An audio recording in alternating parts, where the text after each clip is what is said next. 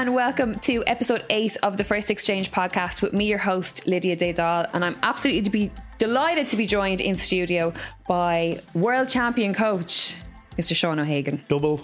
Double, double, world double now with champion. Maxi there we go. Double world champion coach. Well, congratulations. First first things first. New new world champion. Yeah, Maxi Hughes, um, would have thought that, eh? Yeah. You know, going back, what, four or five fights? Yeah. So he's come a long, long way.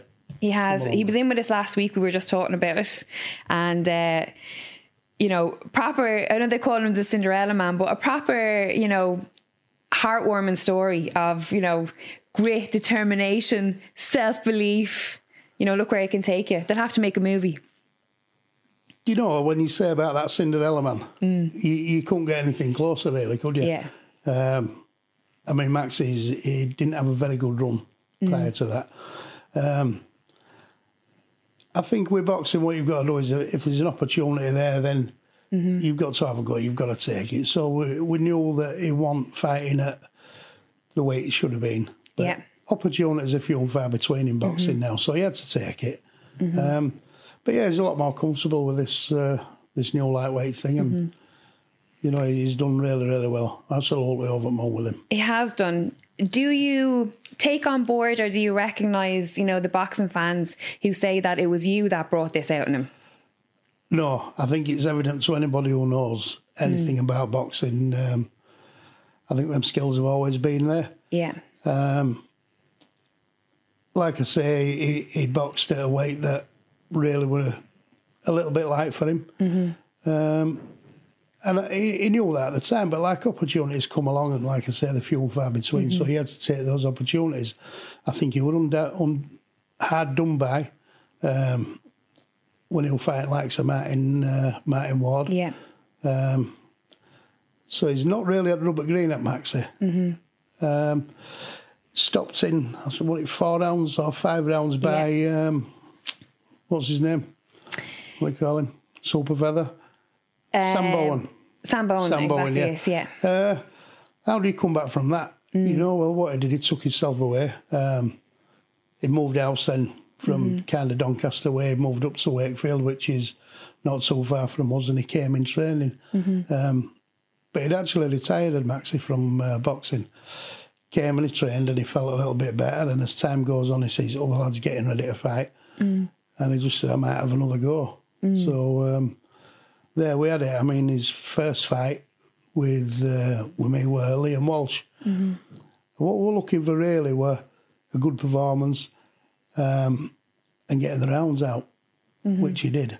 So that was something that was a good base to start working with there. Um, he came out of it okay. Put a real good display on against a world level fighter in Liam Walsh, and that kind of told us, yeah, there's something there to work with.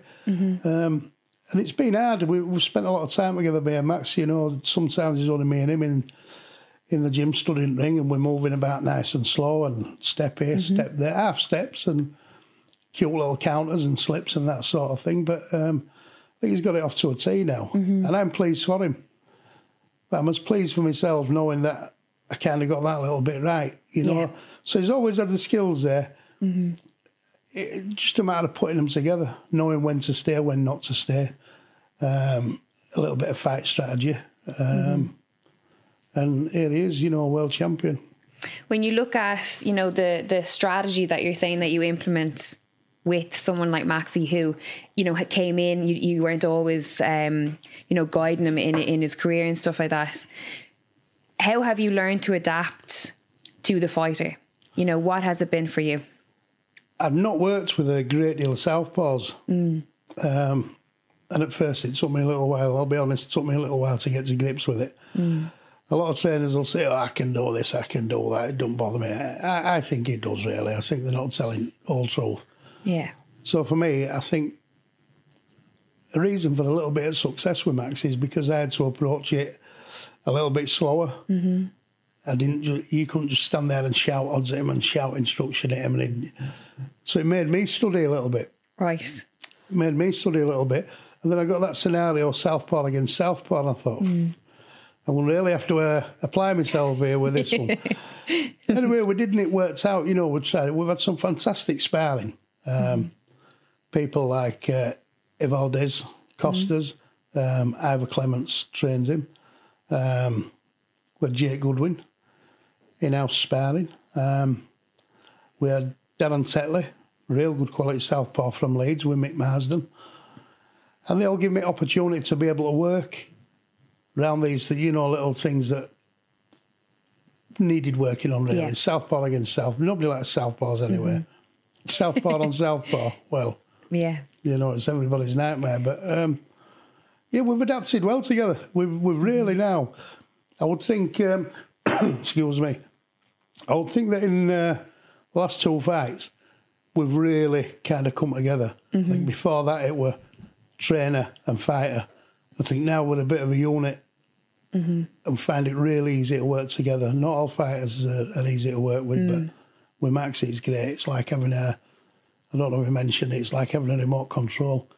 He did, yes. Yeah. Yeah. Um, and it really, really is. It's that, mm-hmm. it's that easy to work with. Is that one of the key elements, would you say, in, you know, what makes up the elite level fighter is that they have that ability to be able to just go on direction or go on, listen to the corner and, and to, to be like that they're Yeah. attached to a remote control, I suppose. Yeah, I mean, um, I'll give you an example. In that last fight, fifth round, Maxi caught him with a good shot. And that one, it is jumps on him then. I thought, please, Max, don't blow it. Don't Yeah. blow it. Um, came back to the corner. Uh, I were, I'll be honest with you, I was a little bit, well, he might, have, he might have blown his load here. Mm. Anyway, he gets sat down and I says to him, Maxi, I'm going to take a round off. He went, no, I'm just getting my second wind. Yeah. I said, well, let's do it. Let's do it mm. clever then, you know, let's not do that again. Mm. And he went, I thought, and I'm thinking there, he's got another seven ounce to go, Yeah. you know, but he um, he handled it lovely. He did everything he was told. So there was just that one little bit, but mm-hmm. He would out an hour long as it goes, you know, he says, uh, I'm just I'm just getting my second wind. Uh, so yeah, no, it's very, very easy to work with, Maxi. You know, we just kind of gel. Yeah. All right, and for me, you know, it's all right. Max's got his uh, his belts there, um, but for me, it's another world champion. You know, Yeah. We spoke about it last week when he was on the podcast. Um, and we're talking about that clip that Matchroom DAZN had put out. And um, it's that moment when Josh is getting his hands wrapped, he's getting warmed up, and Maxi has just won the belt and he comes in, and there's that response from the room. You know, Josh looks happier than he, nearly he was when he won his belts. You know what I mean? For him, Yeah. everyone's delighted. And I think for boxing fans who watch that, they sort of got a sense of the sort of camaraderie and the family element Yeah. that you have in the gym that you've kind of festered, you know? and we really do. Um, it's like I don't treat Maxi or Reece Mould or Josh any differently to each other. It's um, they're all my boys, really. You know, I like like you say that dressing room. It's something a little bit special that we have, Yeah. along with other trainers that help us. You know, there's Nick Manners, there's Abed, uh, there's Andrew Langford as strength and conditioning guy. Um, but it is it, it's a real, real good tight, tight unit, and we all work together very, very well. You Absolutely. know, and you know, when Maxi first came to us, he said, "All I want," I said, "What do you want out of boxing, Max?" And he said, "I don't want a belt. I've been eight years now. Yeah. I ain't got a belt. I just want a belt." So I said, "Well, we'll see what we can do," you know. And um, I say, you could see that. And I'm thinking, "You've got to get this right, Sean. You've got to get this right. You can't let him down." And then it were. I won't mind paying my mortgage off. I thought, oh, geez, no pressure then, Max. Yeah. You know what I mean? I said, well, this fight's not going to do it, but maybe next one. Yeah. Yeah, yeah, yeah, that's all right. And I'm thinking, so I've not just got to do one now. I've got to do two. Yeah. Keep him unbeaten, you know, because he's got his belts now. Mm-hmm. And then it, I want to win that world title. Oh, That's all right, Max. Don't you put so much pressure on me. But is that good for you though? That you know you see in him that as as the goals get met, a new one creeps in. Is that what you want to see as a coach? I love it, yeah. Yeah. Because it proves that, I mean, I get a lot of stick that people forget what we, we have actually done. Yeah. um, excuse me. And what we've done, I mean, in Josh, we took a kid who's never been through England academy or set up, um, never boxed for England, never went on a training squad with them. Um, he was just trained by himself. He wasn't outstanding at anything, but he was okay at everything. You know, so we brought him from kind of nothing, and he's gradually gone through the uh, through ranks. And you know, when I say gone through ranks, English, British, Commonwealth, European, WBC International, defended it a few times, IBF um, world title. You know, and he's been in with some good fighters. Um, apart from him, then there's Reece Mould. Who's another fighter, all right. He had a little bit of a slip up against Leigh Wood. He just had a little uh, moment of his own where he didn't stick to, to the game plan. Yeah. But I would have had another world champion there. Mm-hmm. And you, you can look back and say, if only he'd have this, if only he'd have that. Yeah. You know what? I've got to be honest and say, a little bit more experience. Maybe it was a bit early. Leigh Wood's a very, very good fighter. Um, and I just think it came a little bit too early for Reece. He just wasn't ready for it at that time. And a very difficult time in the middle of the pandemic. Yeah. We've seen all kinds of upsets. Um, So we'll forget about that one and we're starting again. You Yeah. know. So we're um, but yeah, I'm hoping there's more to come. I forgot a point now. Oh yeah. Oh, we're having I'm a great say. conversation. No, no, that's, that's what I'm going to say. Despite winning what we've won, and you know, I've had a little bit of success with other fighters as well. Mm. And people say, "Yeah, but that would have won off." They forget about the Yeah. Right. I don't know how many years of hard work leading up to it. Yeah. Mm-hmm. They forget about the success in amateurs, beating people who shouldn't have been amateurs. Yeah. And they forget all that and they go, yeah, well, it just a one off. Mm-hmm. So, first ever, um, first ever world champion from Leeds. I've got to say male world champion because there was a female in Leeds that Right. Won a bit of a Mickey Mouse world title. She won't be, she won't be happy when she sees it, but it was. She definitely won't be happy. She definitely won't, but it is what it is, and you've got to be Yeah. honest. One, Yeah, yeah, one yeah, thing I am yeah. honest. Yeah. She won't be happy, so I'll say male world champion from Leeds. Yeah. Before I'll all righteous brigade get on it, and Yeah. um, and that's in history of boxing. Yeah. So we've done okay. Mm-hmm. But people will still say, yeah, but it was just a one off. It were lucky. Yeah. Doing it again with Maxi Hughes, coming from a losing and sending him into British WBC International World Champion. And now they're saying, yeah, but it's not a real world title. Well, mm. look what that kid did to James Tennyson in a minute, uh, Yeah. that first round. You know, I don't know anybody who would risk putting their fighter in with him. Mm-hmm. Very, very good fighter, Straffon. You mm. know, Very good. And up until the bell, you know, people were still writing off Maxi saying that you wouldn't be able to do it. You know, even even after all the upsets like the Jono Carroll, like everything that had gone along, like he he had, he upset so many people, so many fighters, Yeah. and still he was being wrote off. Yeah, I mean they do, uh, but they don't see what we do, what we're Yeah. doing in the gym. They don't see, you know, even how we speak to it, how we talk. The, the- I think the missing Max's uh, natural ability is, is durable as Maxi, Yeah, and he can change the uh, rhythm of a fight and the pace of a fight when he decides that he needs to, if you like. yeah, So he might all of a sudden, just for an example, seventh round, he might just think, do you know what? I've just dropped off a little bit here, so I'm going to change things up. And he does. He's very good at that. He doesn't necessarily rely on his corner 100% to tell him, you've got to throw this, you've got to throw that. You know, he'll come back and say, we've got to turn it up a bit now, Max, but we've got to do it clever. yeah, So you see him rolling out at angles. You see him with little single counters. You see little two phase attacks, but then he saw another opening, so that became a three phase attack. And every time he's thrown, he's landing clean and it's catching eye at judges, you know. He's, he's a very, very clever fighter. And I'm really looking forward to, uh, I think as we kind of as we speak, we're waiting for a little bit of news from Max Hughes. stuff. Um, so there could be some big news coming soon. good stuff. we won't fight. get that exclusive out of you, but we Big know it's coming. big fight is coming. I can't. I really can't say. No, I know you can't, of course In case not. it don't happen, but yeah. I think it'll be. You'll be first to know. Thank you very much, Sean O'Hagan. Thank you very much. That is. Have you got Irish Irish uh, heritage? Yeah, my granddad. Yeah, Right. Yeah, okay. from- it's a very Irish name. Sean and O'Hagan would be very Irish. In Belfast. Very So, good. uh, okay. Catholic side of the road, if you like. Yeah. Mick Conlan, Jamie Conlan, they're all from up that way. Good lads, them. Yeah, all good yeah, lads. yeah. Yeah. But um, I speak to Jamie a bit, and I like Mick. Yeah. Yeah. Great, two great, two great guys. Actually, the whole Conlan family, because there's two other brothers, and then their dad Johnny as well.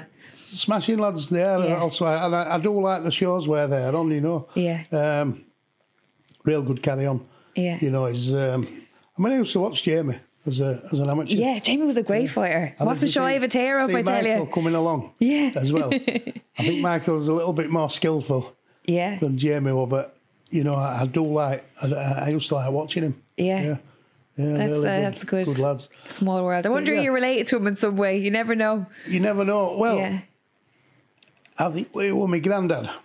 Yeah. It was my granddad. Now, um, I have got it all written down, this at home. But uh, my granddad was brought up in St Vincent's, which was Right. Dr. Barnardo's Okay. orphanage, if you like. Yeah. Um, and he went on, he joined forces and he were, um, he was very successful with boxing in forces, combined services champion a couple of times. Right. Uh, he decided then that he had to leave Belfast and he came over here and landed in Middlesbrough Right. where he met my grandma and then thought, you know what, we won't go to New York, we won't go to Canada, we won't go to Australia, we'll go to Leeds. Come on, Leeds. So he set himself up, he was a cobbler by trade, and he set himself up in the uh, tap room of a pub on Burley Road in Leeds, and it was called the Highlander, or at the time, the Highland Laddie.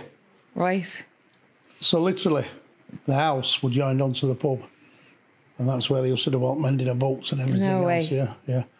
But a proper Irishman, little fella, flat cap pipe, that sort of thing. Really. Yeah. So would you? so is that your your dad's dad or your mum's dad? No, it's my mum's dad. your mum's dad. So was she grown up in that house as well then? Yeah, she. Yeah, my mum. Yeah, yeah. No way. So yeah, um, proper and typical, uh, typical kind of Irish based family, if you like. They, Yeah. they went on. There were um, eight kids, nine kids, Yeah. um, Sounds a bit right. And at that point, it must have slipped his memory that he actually had another missus and another load of kids in Ireland. So definitely sounds Irish. So it's definitely, uh, yeah, definitely a proper Irishman. there. Right. Okay. Okay. Yeah. So there was a big family So then. they're a big family. So we have probably still got yeah. Well, we have still got relations over there on Falls. Um, So you're so, saying yeah. you do love to go over. You do love to I visit love Belfast. it. I love yeah. it, and I don't do all that religious thing really so Yeah. much. You know what I mean? I'm over there. I'm not over there on any other grounds and having a good time, Yeah.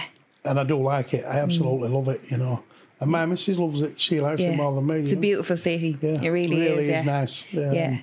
And there's some lovely, um, some great history. There's some great history there as well. You know, so I know loads of people. It just feels like after all the all the troubles and everything, Mm. it just feels like people have just gone a big sigh of relief. absolutely. Yeah. And now, centre of Belfast, it seems to be that nobody's bothered who, who they sat next to or who they're drinking with or eating Not with or all. shopping with.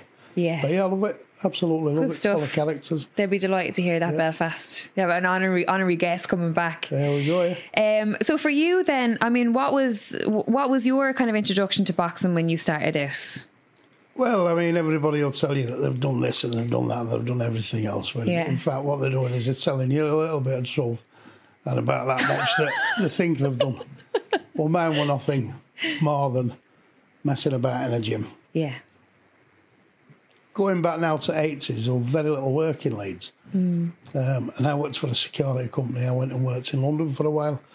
Um, I worked at pub doors down in Gravesend, down Chelsea, um, all around the area, Kent. Um, and of course, doing what I did, I was a doorman.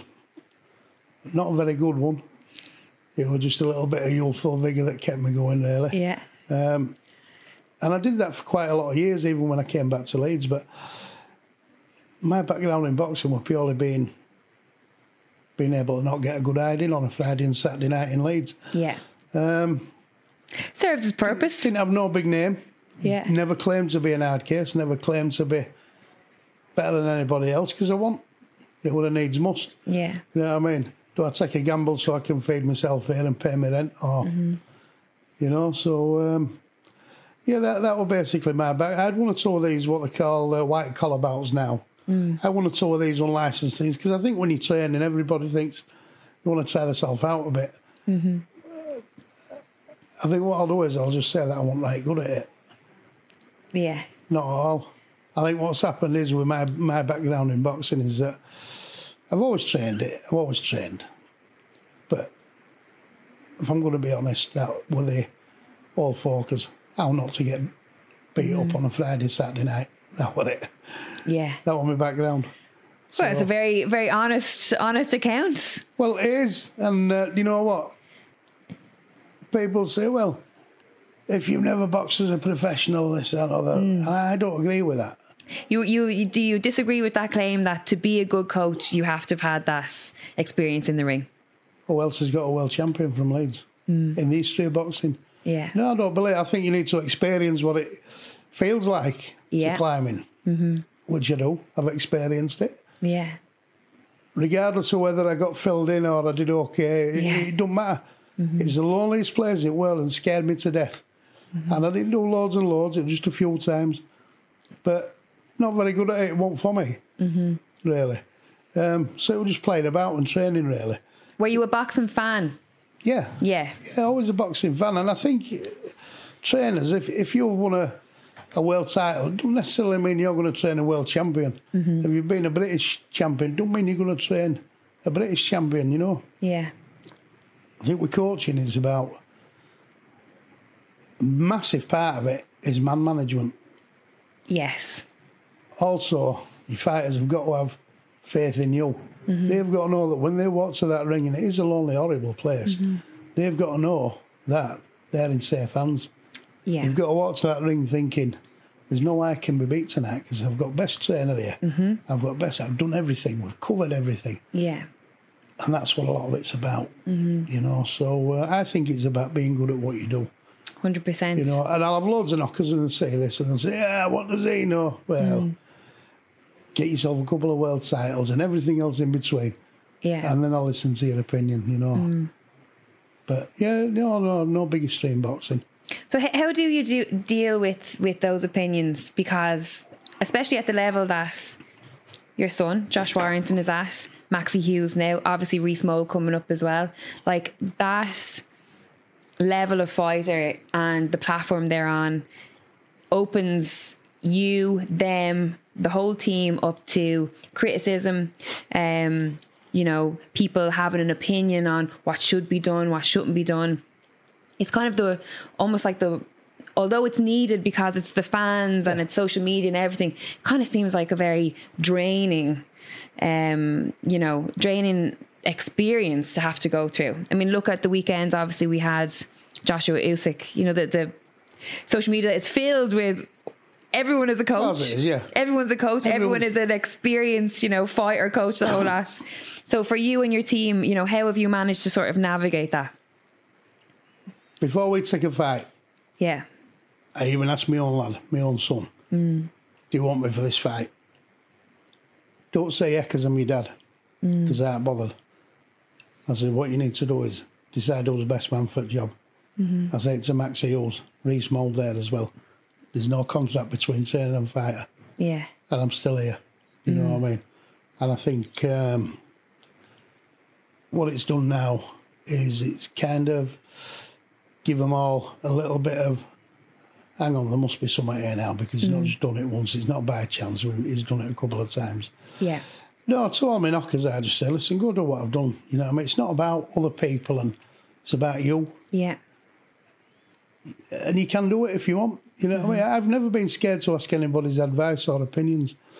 Um, I mean, I know a guy there called Tony Foster, um, and lots of other people, you know, from all. I've never been scared to ask advice. I mean, I remember when I just started training in amateurs, and I went down to Tony Foster, really well known in Leeds, a bit of a legend in Leeds, and I said to him, Tony, what would you do here? He said, this is what I'd do. And he'd, practice, he'd show you practically. And I'd take that away. And I thought, that works. It works. You know, so I've never been scared to ask the advice of people that have been above me, Yeah. if you like. Um, and I'm fortunate that because of what we're doing, a little bit of success we've had, I'm in contact with a lot of people like that.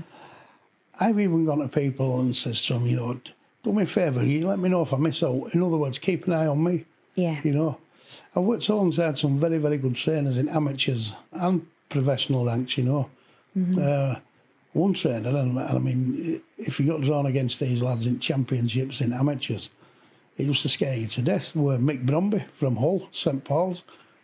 St Paul's were the ultimate in amateur boxing at one stage.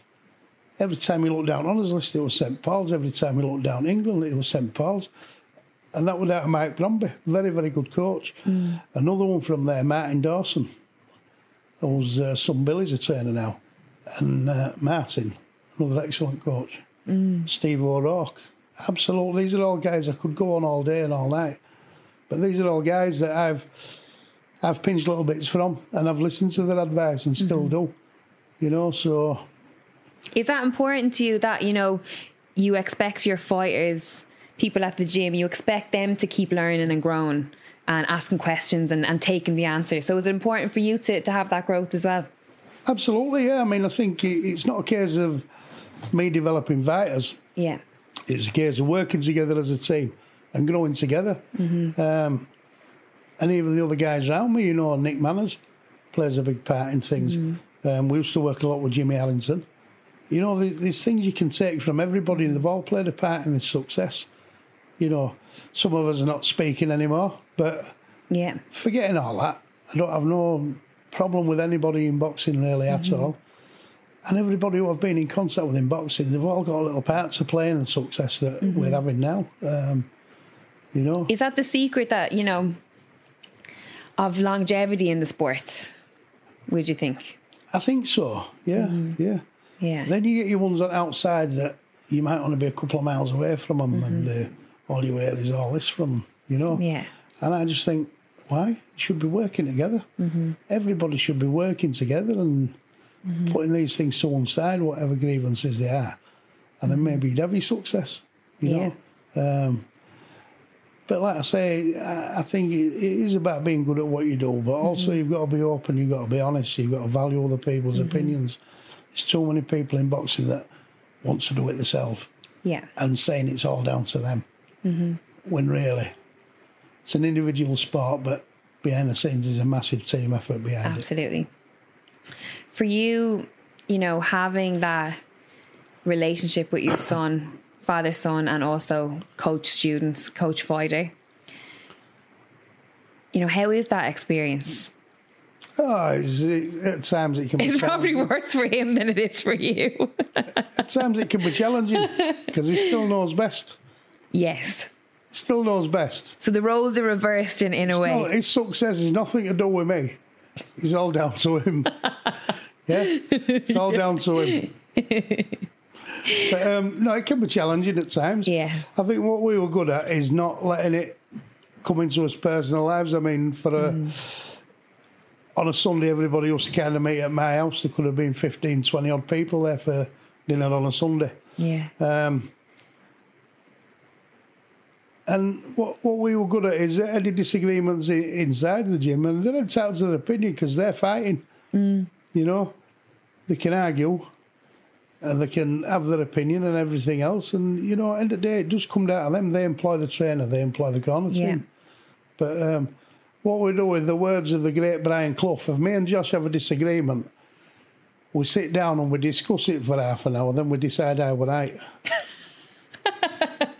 that sounds like a process I could get behind. Yeah. That sounds like my process is there. Yeah. But, you know, has that sort of relationship, you know, getting to the point now where it, it obviously works because look at the work that's been done. Has that taken a long time to get to that? We've always been close, me and my kids, because I had them for last few years of the growing up. Yeah. I had them on my own, you see. Yeah. Um, I think we've always been very, very close. Mm-hmm. Me and all my kids, really. Yeah. How many uh, is there in total? Oh, there's a few. there's a few. and then I met my missus now, uh, Miranda. I met Miranda, I think, nine years ago. Yeah. And she had three. Mm. So with my half a dozen and her three, there's like nine of them. So um, Sundays are busy in your house Sundays then? are busy. My every yeah. day is busy. You won't want my Christmas bill. I'm telling you, you won't want my Christmas bill. We don't like Christmas. No, with me and Josh, we um, we were very good at separating gym business from family yeah. business. Mm. Do you know what I mean? And no doubt at times I've sat there thinking, what tosser? You know what I mean? Don't learn that from me. And they sat there thinking, saying, probably worse. Yeah. I don't repeat what he's probably thinking. Um, but we've been good at separating it, yeah, yeah. And then, of course, even more so, his missus, bless her, Natasha, she's very, very neutral. Yeah. Even you can look at her and I know what she's thinking. She's thinking, that's my husband you're talking about here. Yeah. In early days, she's my boyfriend. Yeah. And you can tell that she really wants to open her mouth and tell you, Yeah. but she stays neutral. Do you know what I mean? She's. Mm. Yeah. Um, we've got a good carry on, really. And then since twins have ca- uh, come along as well, Yeah. He's grown They're up beautiful children. They're beautiful two Lovely, little girls. so, yeah. Yeah. Well, they are, yeah. They are, they are lovely. But uh, there's a few more than just them. Yeah. Uh, but they are lovely. I mean, my missus absolutely adores them. She's. Uh, Yeah. I've just been, but I've, I've had a sunroom built on back of my house. now, excuse me, I must on. be the only man in the world that's had a sunroom built and then decided that it's too hot in here. so we put another ceiling in it. And we turned it into an extension. Reason being, my house is not a massive house. It's a three bed house, but it's quite a lot of us. Yeah. So we've done various things to get by out sleeping arrangements and everything. Yeah.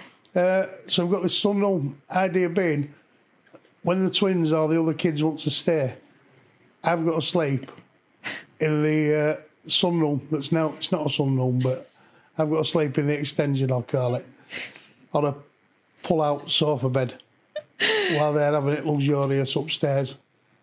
I, I think I'm going to take out my tiny violin here for you now, Sean. Yeah.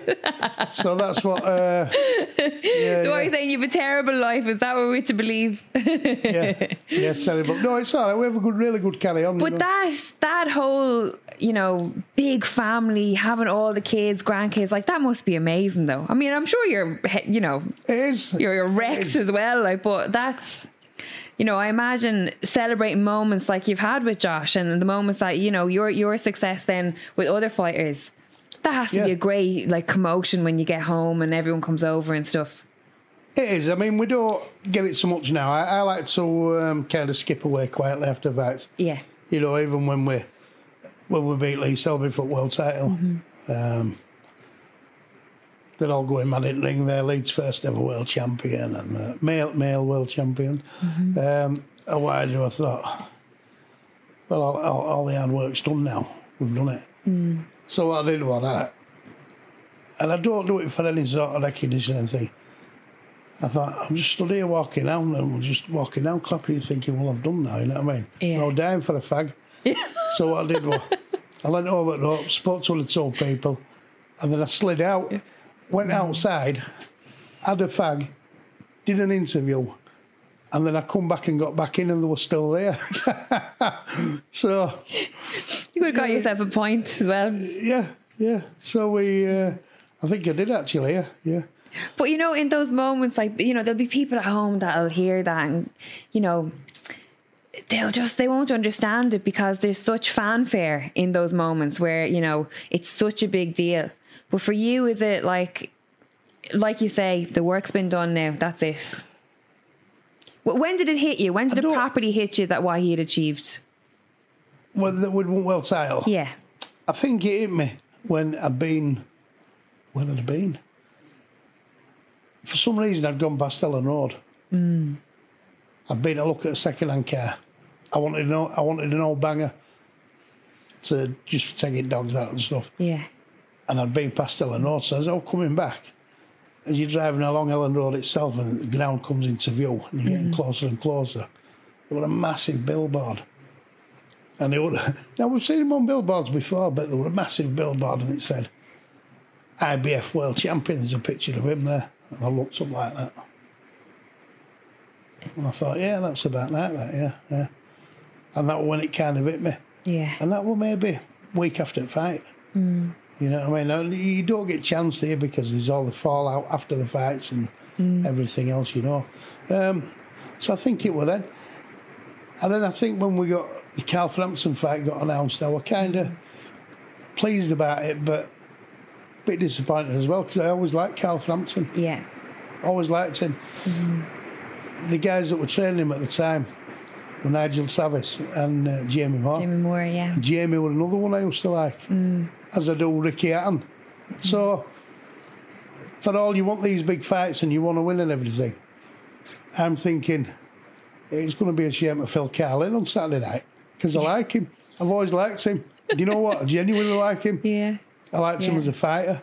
The fact that we were fighting him were a little bit. I don't know how to describe it because it, we were pleased we got the fight, Mm. but disappointed it were Cal. Yeah. Even Lee Selby, people said, "Oh, it's rubbish that you didn't like him." I said, "Did like him. I liked mm. Lee Selby as a fighter. I watched him through amateurs and everything else. It's going to be hard because he was so sure that he was going to walk through us." Mm. And there was actually a time during that fight when I'm watching him there and he's all cut and he's bleeding and pressure's on. And I'm thinking, kid's going to lose his world title. Yeah. I wasn't thinking about, yeah, we're going to win. Well, I was. And then just for a split second, this kid's going to lose his world title. How's he going to cope with it? I hope Yeah. Mm-hmm. he's all right, type thing, you know. Um, and that's genuine. Yeah, I don't like to see people getting hurt. Yeah, that that's a that's a lovely recollection to be honest, because well, we don't really see that that often, No, do we? and everyone's People everyone genuinely nasty be- in the build-up. Yeah. So grief between him and Josh, and I don't think they want even building fight with genuine needle between them both. Yeah. And I found it difficult because I didn't mind the kid. Mm. Do you know what I mean? I really didn't. Some of Lee's um, little bit of background and history I can relate to myself. Yeah. Growing up myself. Yeah. So I really did. Kind of, I didn't have any needle personally with him. Mm-hmm. Um, his training team maybe, yeah, but not him personally. Mm-hmm. You know, I, I do like him and I liked him as a fighter. Yeah. He's seen his opportunities and he took them. So that I mean, it's a it's a strange one though, isn't it? When you look at, you know, because we're we're in boxing, we we see it, we know it has to happen. It's you know, we I don't think we we think about it that much, but you know, in the context of life, it's a bit of an unusual situation to find yourself in at times. You know that it is. to these two teams, two families, they're coming together. You know, only one can win. It's hard. It's It hard. is hard. and, um, yeah, I can see how a lot of people, you know, you can see people, you can look at trainers, you can tell they're nervous. People think that of me. I have a little bit of nerve damage, so sometimes I might get a bit of involuntary movement at neck or jaw or whatever. Yeah. It's been described as, oh, it's clearly on gear, or it's clearly this, or it's clearly this. or I can confirm there was I no needles here I today. To, I don't have to explain myself to them. But you do get people like that, you know what I mean? And it's like, um, for me, so uh, getting back to, uh, I forgot where we were now. But yeah, like Willie Selby, and I'm thinking his dad's got to watch him. yes, You know what I mean? And I, I kind of mm. like and the, the little bit that I know about him. Mm. Very, very similar to my kind of background and history as well as a, as a kid. So you had a bit of compassion for him. I did have a bit of compassion for him. Yeah, mm. yeah, yeah. I like the kid, and then you've got to think his brother's got to watch this as well. Yeah, You know, I know exactly how they felt because when Josh got beat, mm. I saw what it did to my, his brothers yeah, and myself. Well, for myself, he, um, after it all, after disappointment and everything, he's saying, "Oh man, I can't believe I got beat. Can't believe I got stopped. Can't believe I got knocked out." Mm. And then he says, "Anyway," he says, "You weren't even bothered." I sat at his table with a cup of coffee. I says, "What do you mean I wasn't bothered? Cause I was bothered." I said, "I'm looking at that, thinking." I've ordered a new camper van. and I need the next fight. I said, I had to ring up and cancel the camper van. He said, You weren't bothered, you just stood over me with your arms like on your hips, pulling your trousers up, just like glancing down at me. I said, What do you want me to do? I said, You doctors here, it's paramedics and all that. Yeah. You were all right. I said, You were being dramatic anyway. He's like, I know. Sean, said, come you were being on. dramatic. Said, I've had worse than that in Leeds City Centre on a Saturday night. Stop, Give over. You stop did crying. not. Stop I that now. Did you? Stop crying, pick yourself up, and we crack on and we go again, don't we? Hmm. And I think that's what he was so disappointed with at Headingley Stadium. He wanted to finish the job.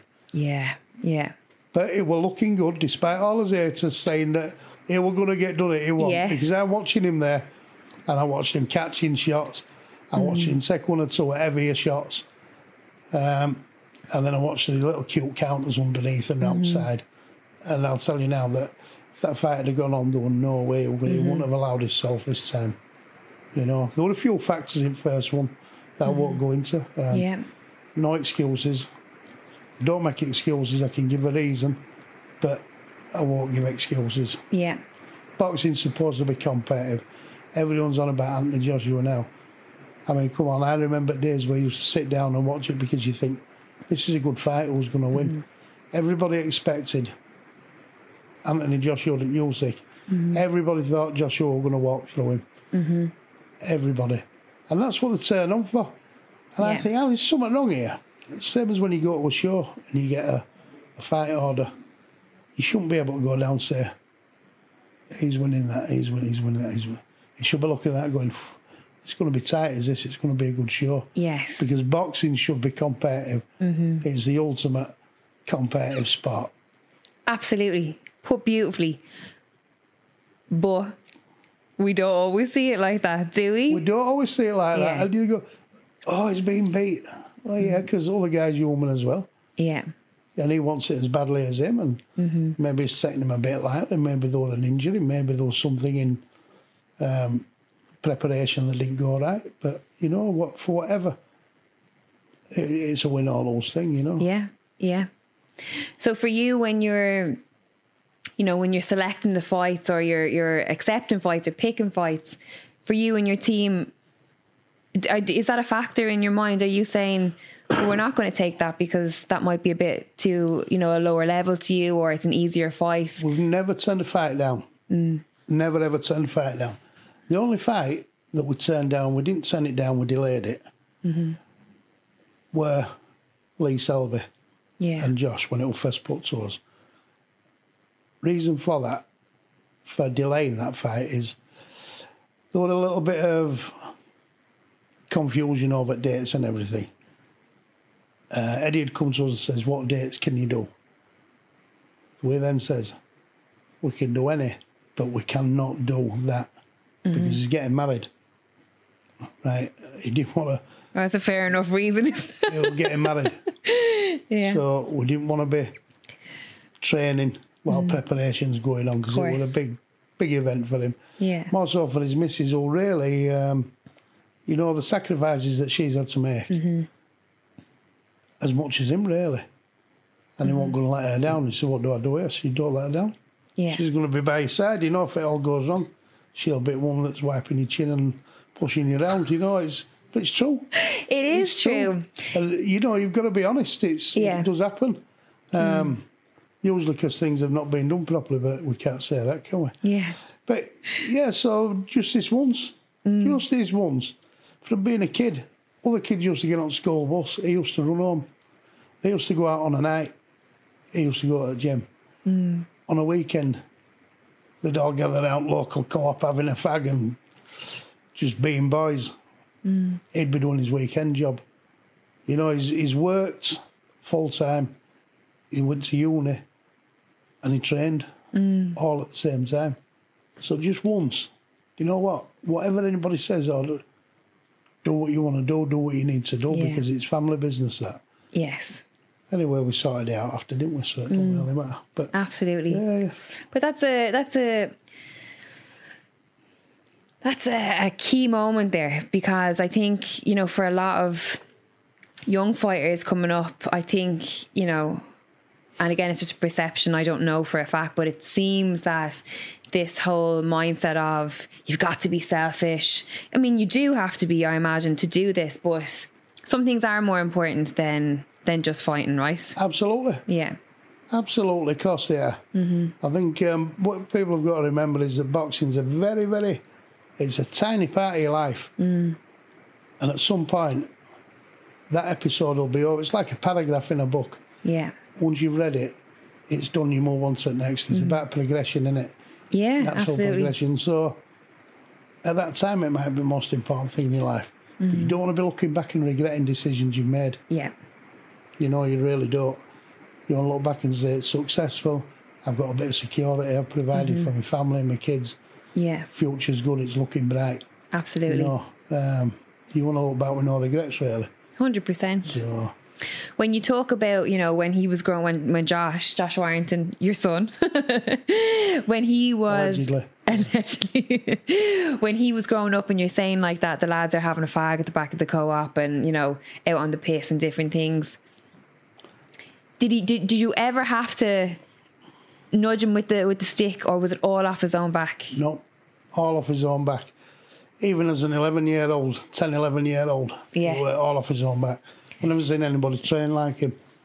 You know, I, more importantly, I mean, I'm proud of his little thing that he's got there. He's a dental technician by trade, Yes, yeah. I only found that out recently. Yeah, actually, I didn't know yeah. that. Yeah, which don't really sit because I'm sat here with half a fireplace in. um, but yeah, I'm proud of I'm proud of everything he's done. Really, you know. yeah, I mean, recently passed his motorbike test, so I'm pleased that he's done that. yeah, You know, because you, you think, you know what, he's done all this. Uh, as daft as it seems, I think as a parent, you like to see your kids doing what they want to do, Yeah. being able to do what they want to do. Now he can go on holiday where he wants, he can drive what car he wants. He's been and bought himself a big silly motorbike. yeah. Um, he can buy his kids nice things. He lives in a nice house. Mm-hmm. All through hard work. Really, Yes. really hard work. I mean, even now, he'll still go out grafting tickets himself, mm. delivering them and delivering them. I wish he could get out and deliver them to everybody who wants one. Mm-hmm. You know, he's, it, so he's really, really put the effort in. Mm-hmm. Um, nothing has ever been handed to him. Mm. So yeah, I'm I'm over the moon for him really. But you've obviously played a part in that as well. Well, not according to him. He's done it all himself, honey. I'm just there. I'm just there for the ride. But he didn't lick it off a I'm stone, just did there he? for the ride. But like I say, what we do is what you've got to do with our Josh is uh, I don't know if he's realised it. You've got to plant a seed, Yeah. and then let him think he's come up with it. You know what I mean? Yeah. Well, well, you get him for one. I'll Yeah. get right. Oh, you. I think most women do that with most men, to be yeah, honest. yeah. But for you, what um, you know, was there a moment when he was growing up that you you said something something different here, something a little bit special about this kid? You see, as a baby, he were um, he worked very well. Damaged lungs and Yeah. everything else. He want to be a little tiny. Mm. And basically, take him home, wrap him up in cotton wool, and he'll be all right. You know what I mean? But you could see there were a little bit of something in him. He was confident even as a baby. You know, even as a kid, he was confident. Um, I mean, he started nursery. And straight away, I think he'd been in there a week or something. I was called into nursery for something, and I'm thinking, look, size of him. I mean, he was ridiculous, little, honestly. Uh, for one or two little things that he did, really, you know what I mean? And you just think, a little bit of something there, you know. Yeah. Um, I always liked running down with myself, and um, it was a busy house, man. So there were always a lot of my older pals there. One or two lads were quite well known in the area, you know, and they were always like being round them and listening to the tales and everything else. And Yeah. but just a lad off his state, lad off his state, but there was a little, a little bit of fire about him, you know what I mean? But a good kid, generally good kid, you know what I mean? And was it Josh that came to you and said, "Can I do a bit of boxing?" Or were you like, "Mom, down to that gym now. Let's let's get started on this." No, he actually started first doing a little bit of um, little bit- Taekwondo. bit, of judo and a bit Was of it? karate Yeah. with a kid who I used to work with called Mick Isaacs. I Right. did a little bit with him. I used to do a little bit with Mick, training and what have you, and just bang bags and that now and Mm. again, but usually away. So he um, he wanted to do something. He wanted to do a bit of karate, so I did a little bit of that, and it wasn't really for him. Mm.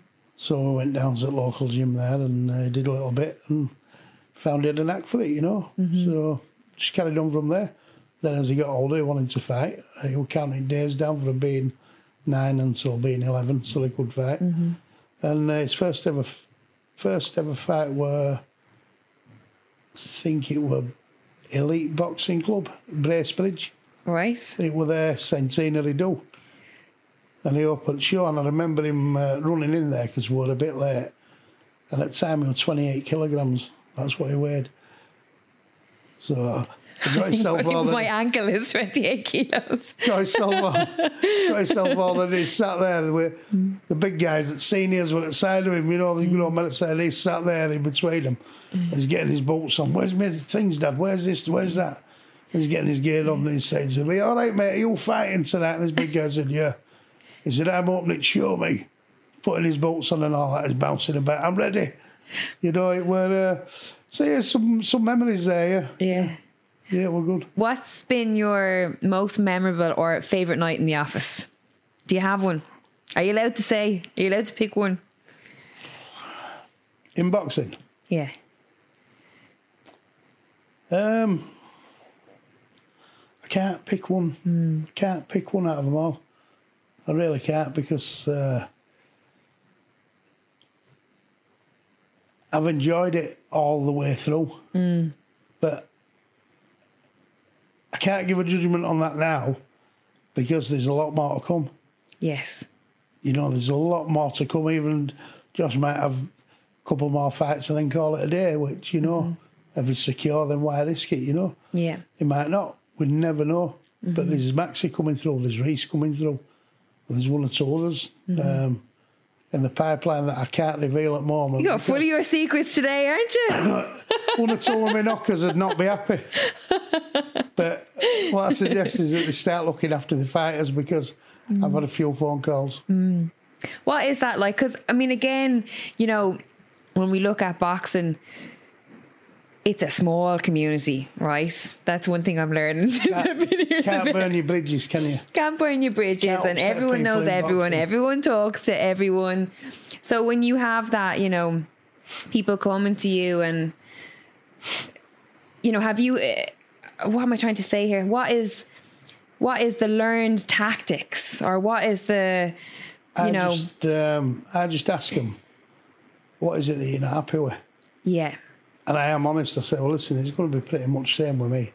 If I ain't got time, I'll tell them I ain't got time. Um, I don't like too many because you can't concentrate on Yeah. ones that you've got. And you're doing them an injustice, really. Um, but, yeah, I- think you've just got to be honest. You know, you've got to be honest. I mean, uh, don't get me wrong, them, uh, them 10% are nice. but if you're going to do it from a business point of view, and I know there's a lot of fighters, uh, uh, a journeyman, if you like, mm-hmm. and trainers are out every week with them getting the 10%, you know, the bread and milk money, if you like. yeah, I don't know. I just don't, I couldn't see myself really doing that. Going out with journeyman for 10%, yeah, you know, for to pay bread and milk. I'd rather go work as a delivery driver or something, which I still do Yeah. from time to time as well. yeah. I still do that, yeah. I still go out and earn me. Do you? Yeah. Yeah, of course I do, yeah. You yeah, do a yeah, bit. Yeah, I do a bit. And what what's the bit about the butchers? Oh, that's me. Uh, there's a pal of mine has um, a butcher's, and it's um, it's iconic in Leeds Kirkgate Market. Right. Um, call it Malcolm Michaels Butchers. Right. What's so And, uh, special about it? I think it's the biggest butcher's shop front, retail shop front in Europe, if I'm not mistaken. No way. Okay, Yeah, so yeah. it is a proper. It's iconic. People go there, Leeds Market, just to go to that butcher's in particular. Wow. But it just turns out, as a friend of mine is uh, Malcolm, the bloke that has it, and uh, Adrian, his partner. Yeah. I don't mean partner, partner. I mean his business partner. Right. If you're watching Adrian, I want implying that, that you were like, not that it matters these days. I mean, you might be. You don't have a look at that, but I don't know. No, so it's iconic, and you know what? It's Leeds Market's full of characters. I actually like going down there. I've never been, you know. keeping in touch with people. It's a bit like um, it's a little bit like St James's in Belfast, if you like. St. Right, James okay, right, Belfast. okay. Yeah, okay. But yeah, it's really good. So I still go down there and help out. I'll go down there and uh, do a little bit, a little bit of serving, a little bit of delivering, a bit of, a bit of not so much chopping up because I'm scared of them big things, you know, missing. Yeah. Yeah. but uh, sometimes, But well, you obviously get recognised, do you? Especially in Leeds, would you not? yeah, but you know what it is in Leeds? Go on. People know that you're just same as them. Yeah. So people come to watch say, oh, it's because we're not superstars really. They'll say, Well, how's he going on? I say, he's all right. I say, you know, he's like sulking a bit or yeah. is um, somebody else will come along. Who are you fighting next? I ain't got a clue. You know what I mean? I'm like, yeah, but it must be so. Oh, get us a bit of that sausage, will you? Yeah, all right. And you're talking to him, "Oh, get us a couple of them steaks as well. Yeah. You're going to knock a bit off, or what, you know, and it's just like that, really. Yeah. It's good. It's good. So, yeah, I still do a little bit Fair play to you. here and there. Yeah. Good to hear. Good to hear. And uh, rumor has it you're a bit of a dab hand in the kitchen. Is that right? Red Hot in Kitchen. Are you really? Yeah. Red hot. Right, go on. What are you? What are you cooking? What's your specialty? Without blowing my own trumpet, Yeah. I'm just good with everything. Give over. Really? Yeah. Seriously, yeah. Yeah. Okay. Where did this come from? Just I ain't got a clue. I ain't got a clue. I think uh, what I did was I did a little bit. I've worked at places here and there, and all. I, I, I'm one of them that I've never ever thought I was so good to do anything. yeah. Um, long before the boxing, whatever I needed to do to pay bills mm-hmm. and just survive and live, then I'd do it. And that's gone from cleaning to working in mm-hmm. cafes, takeaways, progressed to restaurants, one or two hotels. Mm-hmm. And of course, like I say, for the last few years, there were only me. And what I used to do was, uh, and it'd be nice for the kids to come home to a warm fire. So we've got a bit of a log burner going on there. And the smell of cooking. I thought, "Ah, that's it, I've cracked it. And you know what? That's all they want. They come over from school or work or whatever. They want to come into a home, don't they? Hundred percent. and they want to feel warm, cosy, smell of cooking. So it'd usually be one pot stuff to start off with, Yeah. and then up the rest. You know what I mean? And now it's just like it's cuisine from all over the world, anything you like. Honestly, I'm intrigued. we do stuff from uh, every now and again. I might say I'll do a porchetta, so I'll do a porchetta. You know the rolled No, I Ro- don't. Roll pork belly, trimmed roll pork belly, and it'll be Right. stuff with like maybe it's a stuffing. it. Might be chestnut, it might be mushroom, it might be sausage meat, herbs, spices, and it's all rolled up and tied. And it's a bit of an Italian celebration dish. Is that one? Then uh, there's another one that I do, another roasted uh, pork belly, and we do with soy and honey, mustard on a bed of onions with a sweet onion gravy um, sweet potato mash with that. Um, there might be a bit of steak in red wine gravy, red wine Oh, sauce, now you're talking. or it might be pancetta wraps, chicken breast that's been stuffed with spinach and various other bits and pieces. And now I know why your house is oh, always yeah. full. yeah, with a, a mascarpone and mascarpone and mushroom and white wine sauce. It could be anything. wow. Could be anything. But more importantly, the kebabs. Oh, now we're talking. Now we're talking. Hence the nickname Johnny Kebab. if I go get in my car now Yeah. and you turn it, you know, you got to put a key in ignition. Yeah. Hello, Johnny Kebab. That's one of my kids. That that's me, uh, middle son Tom. He's just a laugh from morning to night. Yeah. If I turn my telly on, there's a picture of me. Hello, Johnny Kebab. Stop. You know what I mean? You're like all my accounts, passwords, stuff like that. It's just all like piss Yeah. taking really. Yeah. Um, but yeah, I do, I, and as it goes, I do a really, really good kebab. A mixed, mixed meat kebab, you know what I mean? Lamb and chicken breasts and everything else. Uh, but do everything Sunday dinner for maybe 20 people. Che- Sage and onion flavour Yorkshire pudding stuffed with roasted beef and roast potatoes and everything. You know, we do, everything. The trimmings, the last. Yeah, yeah, lasagnas, shepherd's pies, cottage pies. We'll do um, do a fish chowder, like a smoked fish chowder. That's quite nice. So we do everything. Yeah, yeah. Is there one more seat at that table by any chance? I'm starving here. It's like the DAZN thing. They said, "Where's best place? Where's best place to eat in Leeds?" I said, "Well, my kitchen." I'm telling you, I saw that clip as well. You weren't messing. You weren't messing No, no, there. no, no. We do all sorts. Of But listen, we're, we're nearing to the end of our podcast. And I ask this to everyone that comes in, but how would you like to be remembered? I don't know. It's a bit of a tough one, that hell, isn't it? It is I a mean, tough one because it makes it, you have to kind of think about it, don't you? I don't think a lot of people do think about it. So far, the first man to produce a world champion mm-hmm. in the history of boxing from Leeds. Yes. Yeah. That's not a bad one, I is it? So, no. So I should make some sort of, I don't know, uh, some little history book somewhere, maybe, I don't know. Maybe. Absolutely, yeah. Leeds, producing Leeds' first ever world champion. Yeah. Forget about the women's thing, the male thing. Proper world champion. Yeah. Yeah. But that's one for the sitting at the bar, isn't it? Of course it is, yeah, yeah. Yeah, no, no, I think I think I'd like that, to be honest with you. The um, Leeds first ever, producing Leeds first ever world champion. So, yeah. That'll do. That'll do. Well, thank you very much for coming in. I appreciate it. Did you enjoy it? Did you have a good time? Do you know what? Go on. I like these uh, kind of informal, Yeah.